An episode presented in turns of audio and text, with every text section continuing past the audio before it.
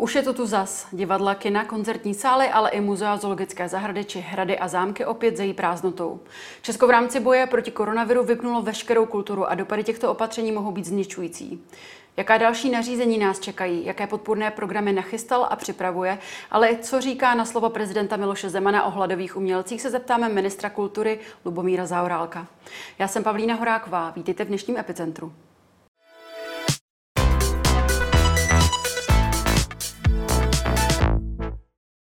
Dobrý den, pane ministře, děkujeme, že jste si na nás udělal čas. Dobrý den, přeji. Já jsem dnes ve studii výjimečně bez roušky, protože spolu hovoříme takhle na dálku. Vy jste totiž momentálně v karanténě kvůli nákaze způsobené, eh, tedy nákaze prokázané u pana ministra Tomana. Jak se cítíte? Já snad žádné příznaky nemám. Dnes ráno jsem byl na testu a pravděpodobně čekám teď na výsledek, tak doufám, že bude příznivý. Kdy budete ty výsledky mít? Tak eh, to uvidím jestli, nevím, teď vám neřeknu, ale čekám, že mi snad dají vědět sms nebo pošlou, takže kdy to na ně netlačím, to záleží na nich. Ale já předpokládám, že i kdyby byl ten test negativní, tak bych musel zůstat eh, tady v karanténě do neděle. A protože samozřejmě mi jde o to, aby ten sekretariát fungoval a to poslední, co bych potřeboval tam někoho nakazit, takže eh, proto jsem se rozhodl to dodržovat takto vzorně, protože to by byla pro mě pohroma, kdybych nakazil svoje spolupracovníky a, a musím držet za každou cenu, aby to tam fungovalo. Zatím další nějaké prokázané případy nákazy u vás tady se neprokázaly? Ve vašem, Mě, týmu, teda, ve vašem týmu. Ano, já teďka mluvím o sekretariátu Ministerstva kultury a tam jsou teď všichni zdraví, tak, eh, tak eh, proto jsem tak opatrný, protože to by mohlo, kdyby se to tam začalo šířit, tak to samozřejmě to by byly velké problémy, vytvářet nějakou alternativu, jak to řídit. Takže já jsem rád, že oni jsou v pořádku. Já mohu tady s nimi absolvovat porady, stejně jako dneska jsme měli hned po té po mém testování na Bulovce, tak jsme udělali poradu a snažím se, v této chvíli včera byla vláda, takže ono se dá něco zvládnout a když to bude jenom ten týden, tak si myslím, že to by mohlo jít. Mm-hmm. Když jsme se tady u nás setkali v tomhle studiu začátkem května, hovořili jsme spolu o restartu kultury a vy jste byl tehdy uh, plný optimismu, když se není ohled, ohled, ohlednete za tím jarním rozvolňováním, ale i vůbec restartem kultury jako takový. Jste spokojený?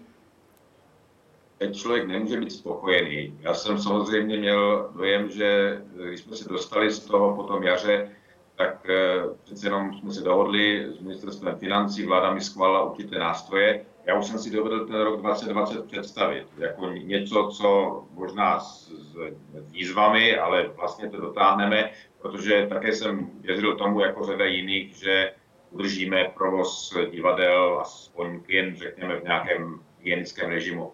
No, takže ta spokojenost už teď být nemůže, protože ta druhá vlna samozřejmě znovu zablokovala kulturu a e, teď je ta situace daleko složitější. Takže ten optimismus, který jsem měl tehdy, že to dotáhneme a že se znovu chytnou třeba divadla, která právě v říjnu mají vrchol sezóny, že to je doba, kdy se chodí do divadel, na koncerty, takže tady se dalo, i z hlediska ekonomického to byla prostě šance se ještě zotavit z toho roku. No a to nebude, takže to je samozřejmě hmm. to člověka nepotěší. Vy jste právě tady v epicentru také řekl, že ta podobná oplošná opatření jako na jaře už na podzim neočekáváte. Bohužel se zhoršila epidemiologická situace a po změnu zá, po zákazu zpěvu vlastně došlo i k těm plošným opatřením, k tomu plošnému uzavírání kultury.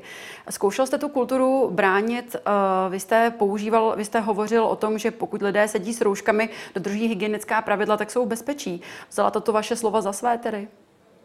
Nový ministr zdravotnictví, chcete říct, ano. No ano, zkoušel jsem to, my jsme měli schůzku vlastně na ministerstvu zdravotnictví, jsme se sešli, tam právě padlo poprvé to, že ta situace se vyvíjí tak, že vlastně se mění i to, co jsme si dohodli, protože po nástupu nového ministra zdravotnictví pana Primuly jsme se vlastně docela zhodli na tom, že ta kulturní instituce jako divadla, a kina, koncerty, že to poměrně není tak rizikové místo, takže já jsem měl pocit, že je nastartováno k tomu, že skutečně se podaří ten provoz udržet a byla to ta první dohoda. Ale pak se situace začala rychle zhoršovat a my jsme měli zkusku kvůli zpěvu. To byla, to byla zkuska vlastně svolaná kvůli zpěvu a tam mě pan ministr řekl, že má úplně jinou pro mě zprávu, že ta situace je taková, že se bude muset zastavit všechno združování jakéhokoliv typu, že jo? od restaurací dokonce se zastavily školy, takže tam vzniklo úplně, tam jsme poprvé vlastně jsem byl seznámen s tímto úplně novým návrhem. A vy jste se ptala, jestli jsem se snažil hájit. No hájit ale nemoc dlouho, protože když mě seznámil minister s prognózami a s tím modelem, co nás čeká, tak eh, to nebylo v mých silách, abych k tomu postavil nějakou alternativu. Takže vlastně došlo k tomu, co jsem si nepřál, asi nejen já, tak vlastně se zastavila ta divadla i, i to, co vlastně jsme do té doby drželi. Jaká je vůbec komunikace s novým ministrem o, zdravotnictví oproti třeba ministru, ex-ministrovi Vojtěchovi? A jakou, má, máte třeba nějaký zásadní spor o tohledně toho zavírání divadel? Připomenu, že například Robert Plaga u toho zavírání škol primárně nejdříve nesouhlasil s panem Primulou a docházelo k dlouhým jednáním, než, než našli nějaký koncent. Tak jak to bylo u vás? Tak na hodnocení té spolupráce je brzo, protože ona netrvá dlouho a hmm. vlastně teprve vstupujeme do teď velmi takové kritické, složitého období. Takže zatímco u Adama Vojtěcha to už člověk může hodnotit, že rok spolupráce, tak tady to je, to je ještě krátká doba. A i když v této chvíli prostě si myslím, že se dokážeme informovat a dohodnout, tak my jsme teď před situací, to pak budeme hodnotit. Rozumíte, my budeme hmm. hodnotit až to, jak zvládneme teď tu druhou vlnu. Takže mně připadá, že teď je taková doba, kdy ještě není na hodnocení čas nikoho z nás a, a e, je to předčasné. Ale jako mohu říct si, že s panem ministrem komunikujeme a že si sdělujeme věci, takže to teď to není na žádné stěžování. Ani nemám nějakou kolizi. Jako to mu nemůžu vyčítat nakonec, e, že mě zbavil toho, co, co chtěl za každou cenu udržet, ale to zřejmě není teď žádná jeho, on sám si myslím, projevil dost pochopení o to a ujistil mě, že si uvědomuje, co znamená eh, ten kulturní život pro psychiky lidí. Že říkal, to kdyby, to kdyby že jinak, jinak by eh, vlastně, že absolutně uznává to, že to má zásadní význam pro život a rozhodně, když došlo k tomu uzavření, tak v žádném případě nešlo o to, že by se zavíralo to, co je někde na okraji. Jako to bylo prostě proto, že ten princip byl zastavit združování lidí všude, kde se děje. Ať je to sport, nebo je to kultura, nebo jsou to eh, restaurace. Takže ale eh, zde, zde se dovolím vás přerušit, pane ministře, jenom nevadí vám, že se právě uzavřela ta divadla, koncertní sály, muzea, restaurace, zoologické zahrady, ale i školy, ale proti tomu velké obchody, včetně aktuálně plných hobby marketů, můžou být dalo otevřené. Myslíte si, že kultura má právě tu smůlu, že většinou není generátorem velkých zisků a do ekonomiky a využívá často dotací a jako ta volnočasová aktivita je tady bohužel na ráně? Mě to vadí, mě vadí celá ta formulace volnočasová aktivita a dokonce je to takový sice tvrdě ekonomický pohled na kulturu, že není zdrojem velkých, on není pravdivý. Mm-hmm. My žijeme ve společnosti, rozvinuté společnosti jsou 60% společnosti služeb.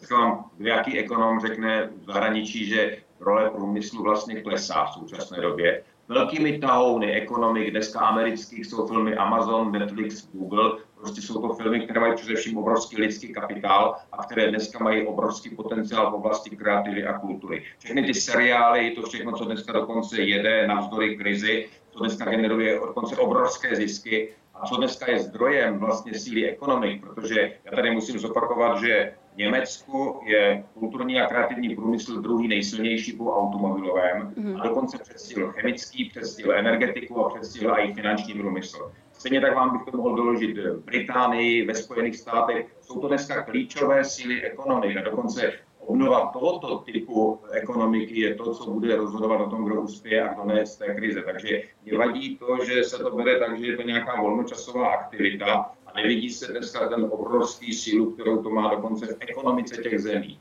je proto tak bojuji proti tomu, aby se to bralo jako něco, co si můžeme dovolit zavřít, jako jenom proto, že, protože tohle není pravda. A když teda se kultura omezuje, tak ne proto, že by byla méně důležitá, ale proto, že je bohužel založena na združování lidí, což je dneska ten, ta riziková věc. Takže já, já tohle stále se snažím vysvětlovat a vadí mi teda ten slovník, který se použil dokonce, když jste říkala, co vytýkám panu Primulovi, tak mu řekněme, dobrém nebylo, protože to nechci nějak to, ale eh, dobrém vytýkám to, že se mluví o nějakých volnočasových aktivitách jako o něčem, co je méně významné. Pro náš život je to zásadní a mhm. dokonce už je zásadní i pro ekonomiku této země. Opakuju, vyspělá země je společnost služeb ty služby jsou zásadní. A jestliže vy sám uh, přiznáte, že kultura opravdu přispívá do ekonomiky, tak proč zrovna kultura byla uzavřená a ty hobby markety a ty obchodní centra ne? Tak eh, pravděpodobně je to, to souvisí to s tím, že ty nákupní centra jsou asi vnímány jako, jednak eh, ty, ty, ta kultura je opravdu místo, kde se ti lidi združují.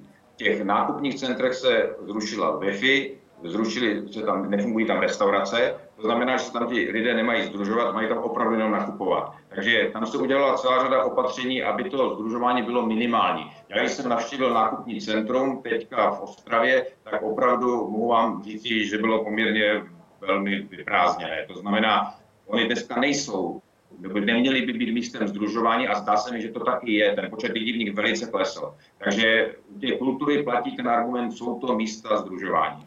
Určitě, ale právě nestalo by za to zavést nějaká kompromisní řešení místo plošného uzavírání. Například uh, pojďme se podívat do, do Francie, kde uh, je podobná epidemiologická situace jako v Česku. Samozřejmě je tam omezeno vycházení v nočních hodinách, což určitě ovlivňuje kulturní akce, které jsou večer, ale například uh, do Louvru se můžete s růžkou podívat dál. Tak ano, já to vím. Je to jedna ze zemí, která bývá zmiňována jako příklad země, která nechala muzea galerie První věc, kterou bych teda ale zmínil, je, že Francie je na tom bohužel dneska lépe než my. Mm-hmm. Takže to, toto srovnání úplně nesedí, protože my jsme vlastně rozhodovali v situaci, kdy jsme se bohužel dostali, se probojovali na čelo, což mi teda samozřejmě strašně je líto, ale je to prostě tak. To znamená, dneska nám ani ta Francie nemůže být vzorem to, co v tom, co děláme. A prostě v této chvíli máme tým lidí v čele s ministrem zdravotnictví, který rozhoduje o rozsahu těch opatření a ona mi vyložil právě jako zastavit místa, kde se lidé nejčastěji potkávají. A kde ta místa jsou, tam to prostě musíme zastavit. Takže jestliže i muzea třeba umožňují to, aby se tam nebo galerie dali vernisáže a podobně, to znamená, je to místo, kde se lidé mohou združit, tak z této logiky prostě to bylo takto vyloženo, se všechna taková místa musí, musí omezit nebo se musí zastavit. Takže ani bohužel ta Francie nás dneska nebo ta Paříž nám nemůže posloužit jako spolehlivý příklad, že se jim můžeme řídit, protože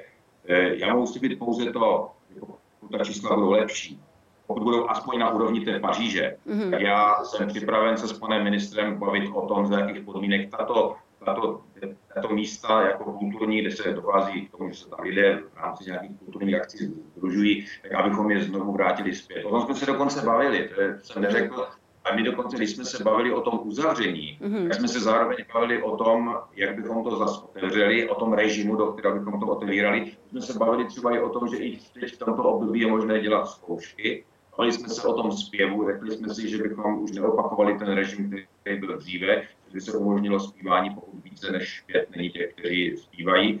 A řekli jsme, že ten režim potom, kdybychom se vrátili k uvolnění zase mm-hmm. a bychom, eh, to, to bylo dokonce jasně stanoveno, pokud se dokážeme vrátit k regulačnímu číslu 0,8, 0,9, tak se budeme znovu bavit o možnosti vrátit muzea, vrátit divadla a podobně. Ale vrátit je už do toho režimu, o kterém jsme se bavili, který by byl a který by byl trochu odlišný od toho minulého, který by pravděpodobně neznamenal v první chvíli hned těch 2x500, ale bylo by to zpočátku třeba jenom 500 lidí jako mhm. divadla takže my jsme si už de facto namalovali ten typ režimu, do kterého bychom se chtěli vracet, ale řekli jsme si zároveň, že to bude možné až ve chvíli, kdy ta čísla to umožní.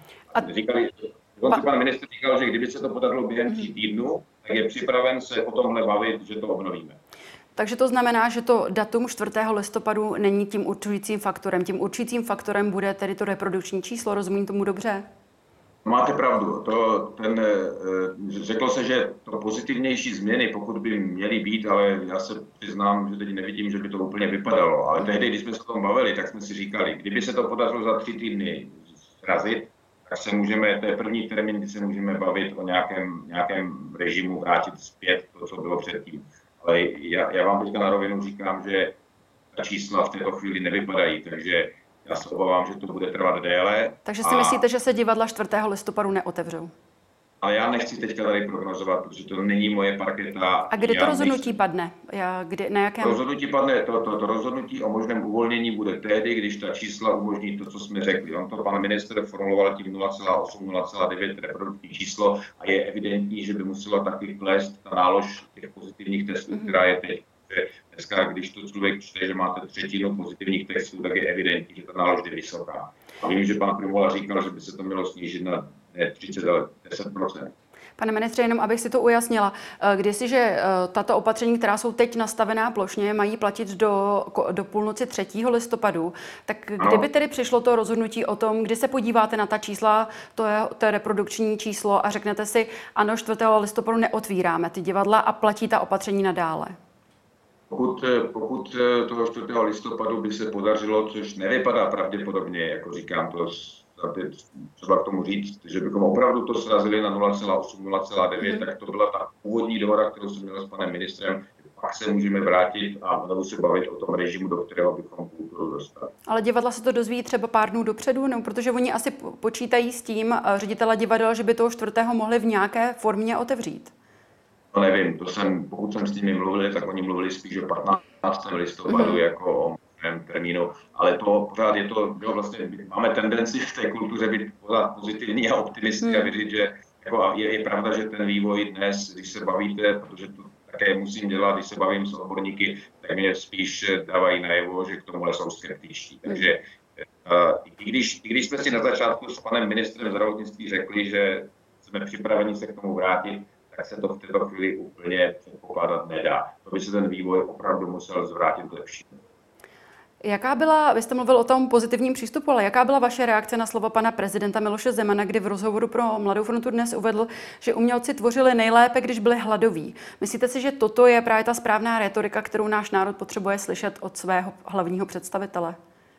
Já jsem na to reagoval, jenom podotýkám, že jsem na to reagoval poměrně brzo, eh, protože to mě samozřejmě se mě týkalo, ale já dnes bych řekl k tomu to, že tak jako jsme e, například zvýšili, e, pomohli rozpočtu Pražského hradu, Pražský hrad je také kulturní mhm. centrum, mm-hmm. dokonce velmi hodně navštěvované z celého světa. A my když víme, že jsou tam ztráty dneska dramatické, že jo, díky tomu, že návštěvnost je větší, tak e, jsme dali určitou kompenzaci dali jsme náhradu do rozpočtu Pražského hradu, abychom pokryli tuto ztrátu. Připadá, že stejně tak, jako jsme pomohli Pražskému hradu, tak bychom měli poklad za přirozené pomáhat i ostatním kulturním institucím, kde za nimi stojí děti, lidé, rodiny, eh, sta tisíce lidí. Dokonce eh, já, já bych tady ještě jednou zopakoval, že je to ekonomicky nesmírně významná síla v této zemi. Mm-hmm.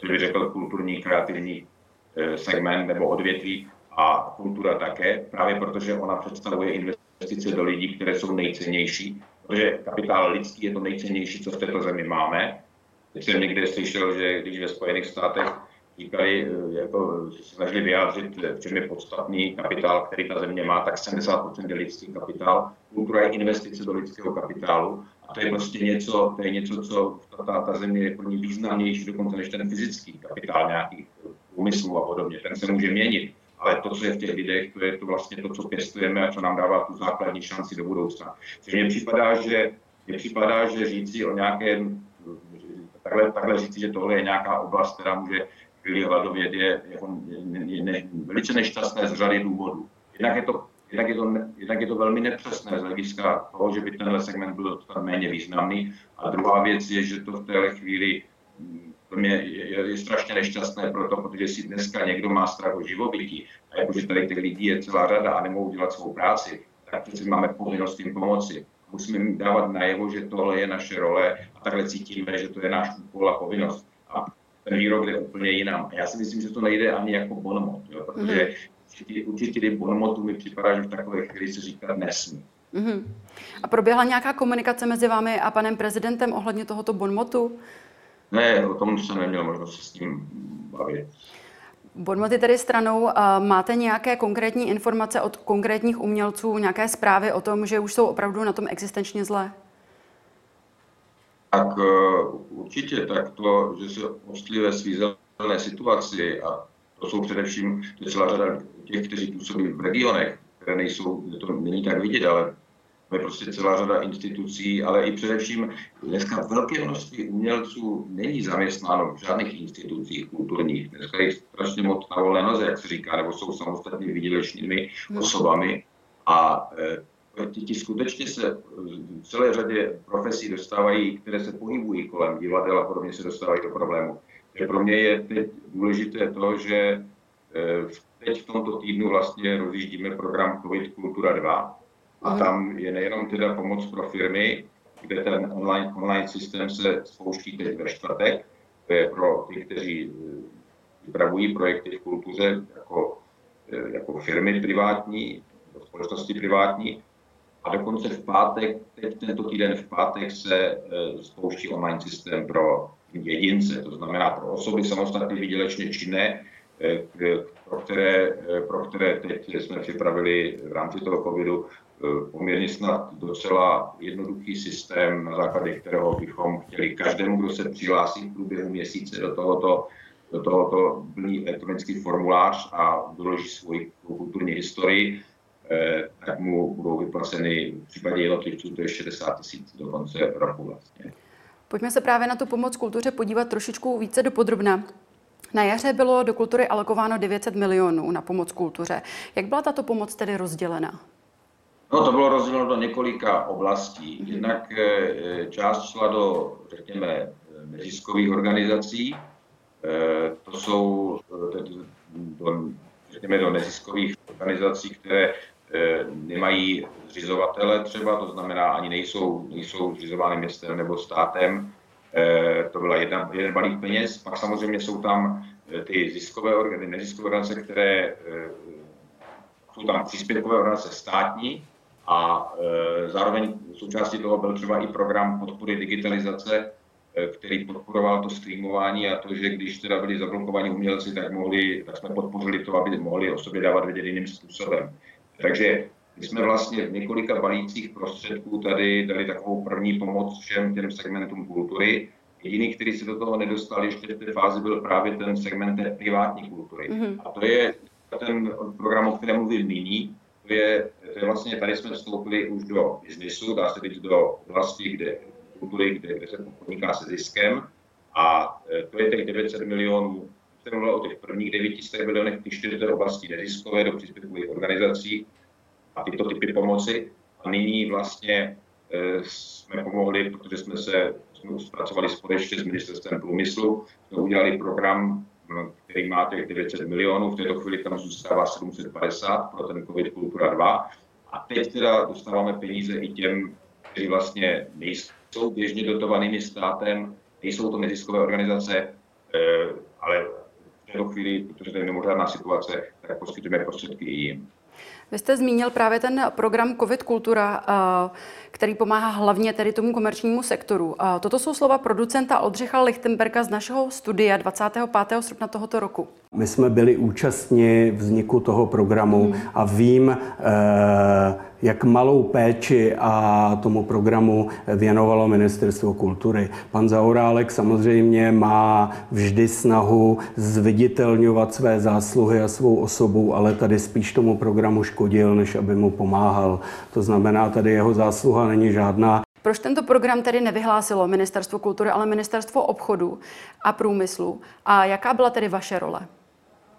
No tak především eh, tohle bylo hodně takové osobní, myslím od pana Lichtenberga a připadá mi to naprosto zbytečné a nesmyslné, protože i on byl ten, koho jsem ujištil, že i když ta pomoc komerční kultuře přijde později, protože no, nejdřív jsme se snažili pokrýt ty neziskové organizace, příspěvkové organizace státu a podobně, tak jsem ujistil, že bude. Ale tady, protože ministerstvo kultury vlastně běžně ten komerční sektor nějakým způsobem nepodporovalo, tak a na ně to nemá peníze, tak proto jsme se dohodli s ministerstvem průmyslu, že to musíme připravit společně. Mm-hmm. A bylo by hloupé, kdybychom se teďka přetahovali o to, kdo na tom víc pracoval. Já si myslím, že především jsme na tom pracovali společně, Dotáhli jsme to, museli jsme samozřejmě ještě do toho zatáhnout ministerstvo financí, takže to bylo těžké, protože to byly tři ministerstva, které vlastně se museli zhodnout na tom programu, to šlo na vládě. No a dali jsme to. Jako, eh, tady nebudu se přetahovat do toho, kdo se na tom víc podílel, myslím, že s ministrem Havlíčkem jsme se o tom bavili poměrně velmi brzo, že to společně uděláme. My jsme ještě před covidem spolu podepsali takové memorandum o spolupráci v oblasti kultury a kreativního průmyslu, takže my jsme tu spolupráci spolu navázali už dříve.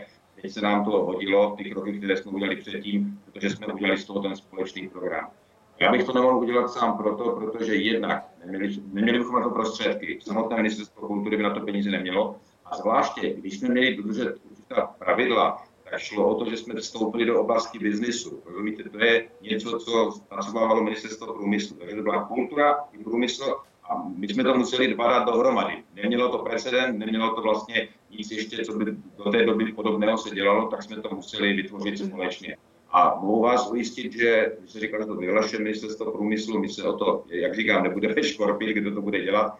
Ostatné, jenom co vám řeknu konkrétně, my jsme z příspěvkových organizací stáli 100 lidí, které jsme dali nahromady, protože už na ministerstvu nemáme další. A ti dneska od toho pátku a čtvrtka, nebo toho pátku v případě těch jednotlivců SVČ, budou zpracovávat ty elektronické formuláře, které oni nám budou posílat. Takže my jsme na to vybudovali, dá se říct, takovou novou velkou jednotku, která bude dělat jenom toto, protože na to už bychom kapacitu neměli. Takže dneska, když si často slyším takovéto nasazování na úředníky a tak musím říci, že já bych se jich zastal, protože kdybychom je neměli a nebyli schopni s nimi dneska takhle pracovat, tak bychom nebyli schopni ty peníze rozdat. Úplně nebyli bychom schopni je rozstřídit, mm-hmm. protože to je práce, kterou musí udělat oni, takže dneska to není žádný odpočinek jako a e, zvláště děláme programy, které jsme nikdy nedělali. Ty práce je dvakrát tolik, než bylo v normálních časech. Ale jenom, aby, bylo, aby se vědělo, že tohle musí dělat tyhle úředníci, kteří mi připadají trochu jako dělníci dnešní doby. Protože pracují s daty. A ta doba dnešní je práce s daty a to je vlastně, to je vlastně bez toho se nehnete dnes. Já se zeptám, vy jste zmínil ta čísla, vy jste řekl 900 milionů a pak jste řekl, že v tom programu teď je ještě k dispozici 750 milionů. Je to otázka toho, že ten program byl špatně nastavený, nebo byl zájem malý, nebo jste spokojený s tím, že se vyčerpalo těch 250 milionů? Protože mně se zdá, že ta částka je poměrně nízká. Ano.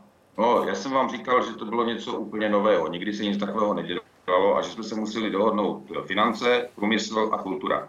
Jako kultura my jsme spíš měli tendenci eh, utvořit eh, systém velkorysejší. Samozřejmě narazili jsme na to, že třeba takové finance mají jasná pravidla, rozpočtová a další. A my jsme upozorňovali na to, že když to takhle svážeme, tak to bude těžko čerpat. Nebyl problém ale jenom na naší straně. Já mám z těch jednání pocit, že i problém byl na straně těch komerčních, co kulturu, kulturu dělají, že oni sami nám říkali, co by byli schopni doložit, když by to měli prokazovat nějaké ztráty náklady eh, na provoz i na ty akce, které připravovali. Nicméně pak se ukázalo, že to pro ně tak jednoduché doložit není. Takže mně připadá, že se poučili obě strany, jak ta naše, jako i a dneska samozřejmě už jsme také na základě toho výsledku mohli říct si financím, no podívejte se, když to takhle svážeme, tak to nejsme schopni čerpat. A já jsem neustále opakoval, můj zájem je, že nám tady nesmí ani koruna zbýt. Ty peníze musíme k těm lidem dostat, protože oni evidentně nemají na, na své živobytí. Takže vlastně my jsme měli už silnější pozici před těmi financemi, že vlastně pokud to nerozvolníme, tak to, tak to se k těm lidem nedostane. A museli jsme se zhodnout na jednodušší formuláři, jednodušší distribuci. Ale opakuji. Takže, takže my jsme dali tady na ministerstvu kultury dohromady ty lidi a, a dohodli jsme se na tom, jakým způsobem to udělat tak, aby to bylo. Já věřím, že teď už to platí, teď ten elektronický formulář je opravdu v případě jednotlivců doložení kulturní historie, my si to ověříme pouze a je to natolik, eh, natolik eh, podle mě jednoduché, že a přitom, přitom zkontrolovatelné, že už to bude schudné. Mm-hmm. Momentálně tady kromě těch majitelů divadel a, a, a, a těch podnikatelů, vlastně i ti samotní umělci mohou žádat o finanční pomoc, konkrétně 60 tisíc na osobu. Podle jakých tedy kritérií konkrétně se rozhodne, jestli ten člověk ten nárok na tu pomoc má nebo nemá? To je to, co jsem říkal. On bude muset doložit kulturní historii, třeba svůj živnostenský list, a my si ověříme, jestli ty údaje jsou pravdivé. Jako třeba, když řekne, že je herec nebo někde mm regionu, tak my jsme se třeba domluvili i s hereckou asociací, že nám poskytne, řekněme, určitou vazbu na to. Prostě jde o to ověřit, že ten dotyčný skutečně musí, ta kulturní historie musí být pravdivá. My si ověříme to, že ten dotyčný trvalý jo, živobytí je v té kultuře, že je to... A, no u nás to neštěstí je v tom, že například v takovém Německu mají e, seznam, mají e, ty asociace třeba herecké, mají seznam svých členů. Takže tam to probíhá jednodušším způsobem než v Česku, jak jsem zjistil. Tam prostě na základě toho seznamu oni jsou schopni to poskytnout té asociaci a ona jim to dá, protože vlastně jsou na to, oni jsou vlastně na tu krizi velmi dobře připraveni. V případě Česka zjistíte, že u nás ten, tohle u nás není žádný statut umělce, nebyl vypracován. Mě právě napadá konkrétní, to... mě napadá konkrétní příklad, protože samozřejmě chápu, pokud je to nějaký herec, který patří do nějaké, do nějaké asociace, kde se to dá lehce potvrdit, ale co například, například rokoví muzikanti nebo vůbec muzikanti, kteří hrajou primárně v nějakých rokových klubech, spadají vůbec do tohohle, mají vůbec A nárok? Proto, proto, proto vlastně mluvím obecně o té kulturní historii. Já už neříkám, že má někam spadat, protože u nás eh, Někdo by řekl, že to je zbytečná byrokracie, teď se to těm Němcům vyplatilo, že to mají podchycené. My to nemáme, to je prostě chyba, do budoucna by to mělo existovat, ale to jsou věci, které vlastně člověk zjišťuje až v té krizi, jak jsou vlastně potřebné. Takže to je pořád ta obhajoba těch úředníků trochu, jo, že vlastně tohle vypadá jako nesmyslná byrokracie, no ale dneska v Německu je vidět, jak když takhle to funguje, tak pak je to efektivní stát, který je schopen v té krizi velmi dobře to zacílit a ví přesně, jak to dává a je to pod kontrolou. U nás vlastně to bylo těžší, a nejenom, nejenom proto, že nejsme tak bohatý, možná bohatý stát jako Německo, ale také proto, že vlastně tohle, ten, ten systém vlastně není takto vybaven a nemáme takový seznam, mm. nemáme statut umělce, nemáme podobné seznamy, ale přesto si myslím, to není zase takový problém. My dneska, když to je potřeba dát, tak my budeme na základě té kulturní historie schopni zjistit, ověřit si ta fakta, která uvedl, když budou pravdivá, tak, tak to vlastně bude, tak to dostane. A je pravda, že umělci, kteří eh, bohužel kvůli svým životním situacím, například hypotéka, podpora rodiny, eh, se museli uchylit k nějakým brigádám, částečně změnili um, kariéru. Máme tady příběhy lidí, kteří skončili na pokladnách v obchodních centrech a tak dále, tak teď ale na to podporu nedosáhnou, protože si za tu dobu té krize vlastně vydělali nějaké peníze. Je to tak? To si myslím, že by tak být nemělo. Podívejte se, jenom eh, ta ambice, kterou jsem říkal, že máme, je, aby prostě co nejmenší množství lidí opouštělo tu svou profesi. Protože já jsem tady mluvil o tom lidském kapitálu. Jo. To, co máme, to jsou schopnosti těch lidí. Máme určité schopnosti lidí, kteří jsou v té hudbě, že jsou to interpreti hudby, jsou to hudebníci, jsou to herci. To jsou lidé s určitými schopnostmi. A katastrofa by byla, kdyby se téhle krizi ukázalo, že jim nejsme schopni pomoci, oni musí ty své profese opustit. Takže vlastně ten kapitál, který mají, který mají, který nesou, tak by ho vlastně po něho přišli. Ale o to bychom přišli všichni. To znamená, ta ambice je, aby bylo co nejméně těch, kteří takto přicházejí o ten kapitál a schopnosti, které mají, protože začnou někde dělat prodavače nebo, nebo budou bohužel prodávat někde v pokladně. Takže což nechci tím zvažovat, ale tím říkám, ten dotyčný se něco naučil a nyní to nevyužije. A třeba to a je třeba, abychom ty, kteří skutečně jsou takhle vlastně základem toho, že jsme schopni tady v této zemi dělovat kulturu, dávat ji, přibližovat ji, nejenom v hlavním městě, ale v regionech, tak aby tohle zůstalo zachováno, aby prostě po téhle krizi jsme zjistili, že, že tohle bylo devastováno. Takže v tom je ambice těch programů. My mhm. chceme, aby přežili lidé se svými schopnostmi. Pane ministře, dovolte, abych se zeptala trošičku jinak. Tedy, pokud, se, pokud ten umělec měl nějaké zisky, i když malé během té doby té krize, tak i nadále jenom tím, že prokáže nějakou svoji historii v umělecké branži, tak má nárok na ty peníze? Anebo... Ano, ano, samozřejmě Takže... to platí. Jako to, není, to není vázáno. On si přece, přece kvůli tomu, že šel někde dělat brigadu, tak teďka nepřijde o to, že to je ten nesmysl. Mm. O nic takového, žádná taková podmínka tam není. Mm. Děkuji. A jak to tady bude s kulturou dál? Budeme tedy úzkostlivě eh, sledovat reprodukční číslo koronaviru a podle toho otevírat a uzavírat kulturní akce. Díváte se na tu budoucnost s optimismem? My se musíme snažit kulturu zachránit z ní co nejvíc za každou cenu, ať se bude dít cokoliv, protože to není něco, co je na okraji života. My přece chceme se vrátit k nějakému normálnějšímu životu a ten náš k tomu životu prostě patřila kultura dokonce velmi silně. A bude to tak možné, myslíte si?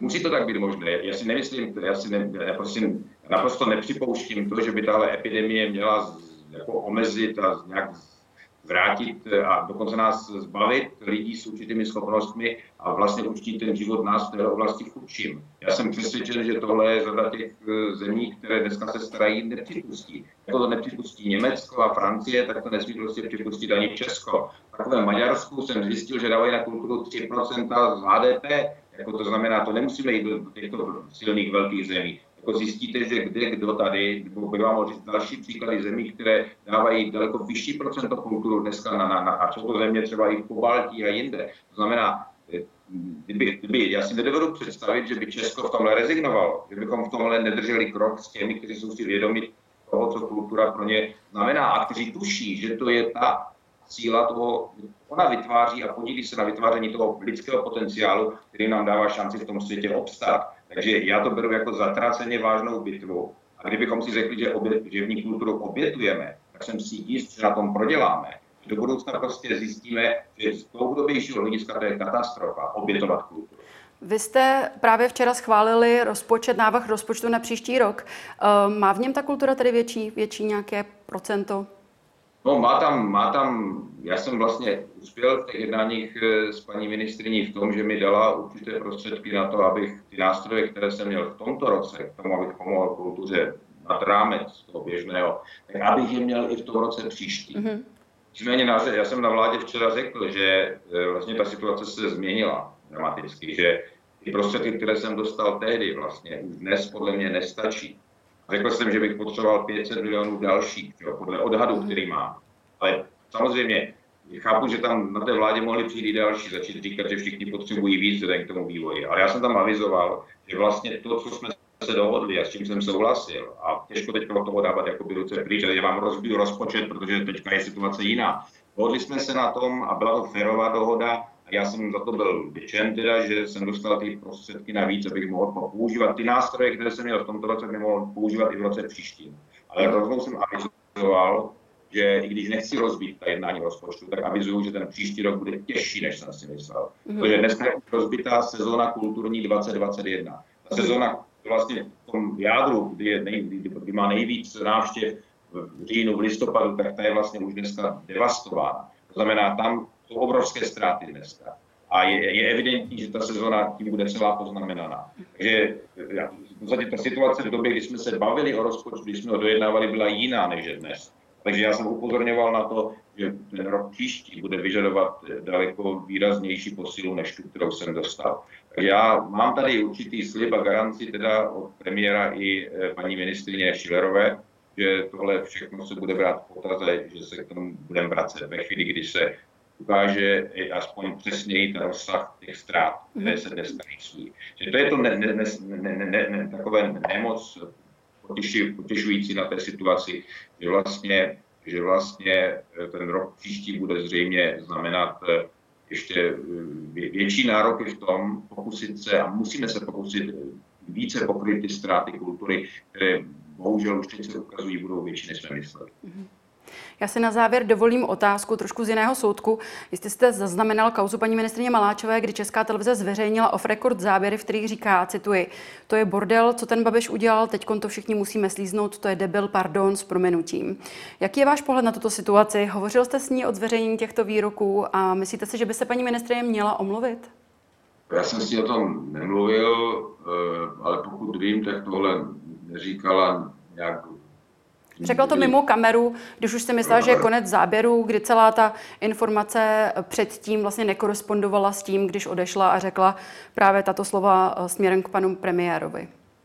Já mám pocit, že se to každou chvíli něco takového stane, že zazní to z různých stran takovéto výroky, které úplně nejsou šťastné, které vlastně ani často nejsou míněny na to, aby spatřili světlo světa a pokud vím, tak tu na vládě se mi nezdá, že by to znamenalo nějaký něco, že by to něco změnilo a koalici to podle mě nepředstavuje nějaký problém, který bychom potřebovali řešit. Je to nešťastné, já jsem rád, když se tomu dokážeme vyhnout. A, Takže myslíte si, že by se paní ministrně, že se nemusí omlouvat veřejně panu, panu premiérovi?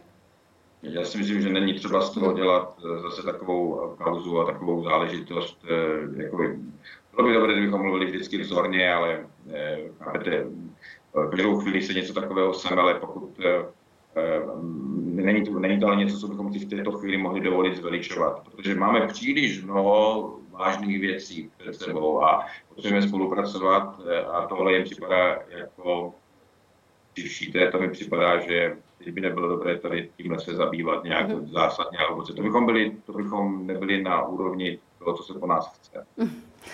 Tolik ministr kultury Lubomír Zaorálek. Já vám děkuji za váš čas a za zodpovězení vašich otázek a přeji vám uh, silné zdraví a negativní děkuji. testy. Tam, tam všemu taky přeji, abyste se tam drželi. No. Děkujeme. A to už je z Co jste říkal? Vaše tam taky zdraví, no. Děkujeme. A to už je z dnešního Epicentra vše. Já jen připomenu, že záznam dnešního dílu naleznete společně s těmi ostatními na blesk.cz. Já se na vás opět těším zítra. Na viděnou.